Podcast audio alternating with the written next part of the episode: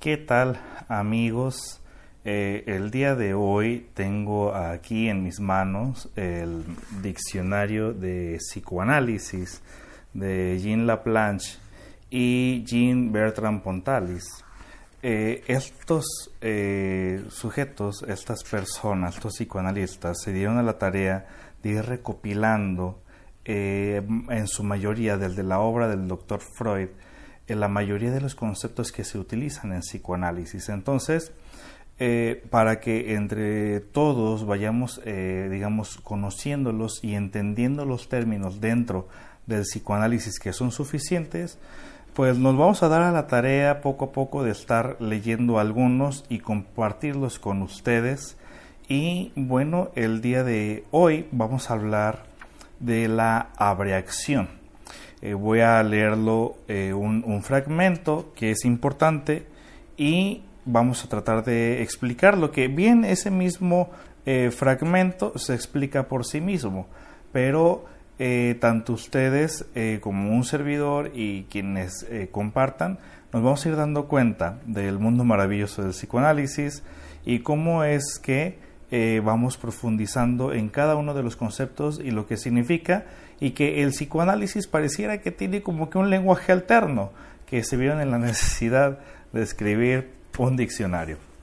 Vamos a hablar sobre la abreacción. ¿Qué es la abreacción? La abreacción es la descarga emocional por medio de la cual un individuo se libera del afecto eh, ligado al recuerdo de un acontecimiento traumático lo que evita que éste se convierta en patógeno o siga siéndolo. La abreacción puede ser provocada en el curso de la psicoterapia, especialmente bajo hipnosis, dando lugar a una catarsis, pero también puede producirse de forma espontánea, separada del trauma inicial por un intervalo más o menos prolongado. Con la abreacción se refiere eh, con este concepto a la parte de cuando sucede un evento, inmediatamente hay una reacción. Por supuesto, hay una reacción.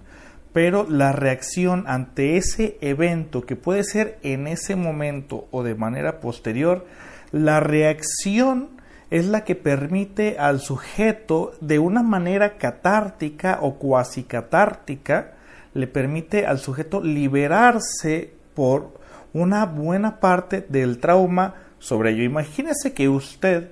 imagínese que, usted se encuentra en el lamentable suceso de, un choque automovilístico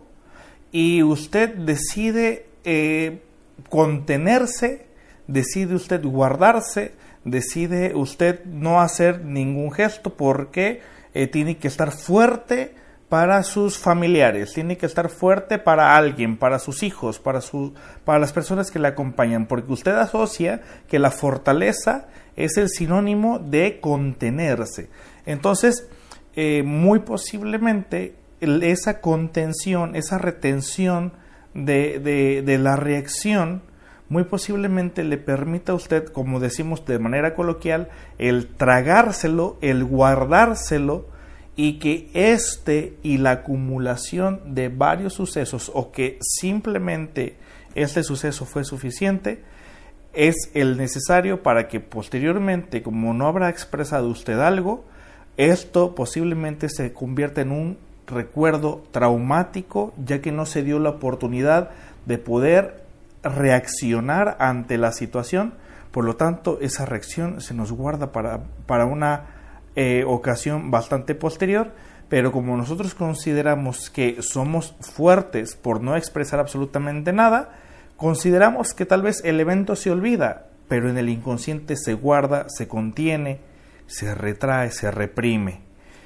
Y ante situaciones similares, ante situaciones similares al evento traumático, inmediatamente el sujeto va ahora sí de una manera espontánea realizar una catarsis o va a realizar nuevamente otra abreacción, mejor dicho, porque le sucede a un evento traumático. Eh, a los años, eh, yo me encuentro caminando por la calle, hay un eh, choque automovilístico y ante ese choque automovilístico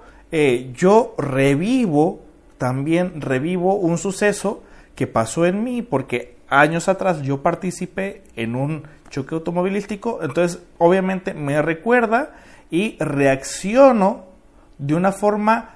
eh, digamos, similar a la catarsis, pero es una abreacción porque el evento que está sucediendo me está recordando lo que, lo que viví en alguna ocasión, entonces reacciono como que si yo lo viví nuevamente. Y así con muchas otras situaciones que nos reprimimos, como una persona que tal vez vivió un abuso sexual y en su momento no se dio la oportunidad de poderlo expresar y decir me pasó tal cosa y en su momento no, no buscó eh, un consuelo, no buscó eh, que alguien le hiciera justicia, no lo expresó a nadie. O como de repente, no sé, en la etapa de la infancia te hicieron bullying y lejos de poderlo expresar, poderlo compartir, solamente te resguardabas, te comprimías, te reprimías y ante una situación similar no te no, no puedes tú digamos, tolerar del todo que una persona le haga bullying a otro niño porque ya está reaccionando como que si te lo estuvieran haciendo a ti. A eso nos hablamos, a eso nos dedicamos cuando hablamos de la parte de la abreacción. Este es el primer concepto del que estamos hablando en Diccionario de Psicoanálisis del doctor Jean Laplanche y esperen muchísimos más conceptos más para que todos aprendamos un poquito de psicoanálisis. El día de hoy tocó a la abreacción.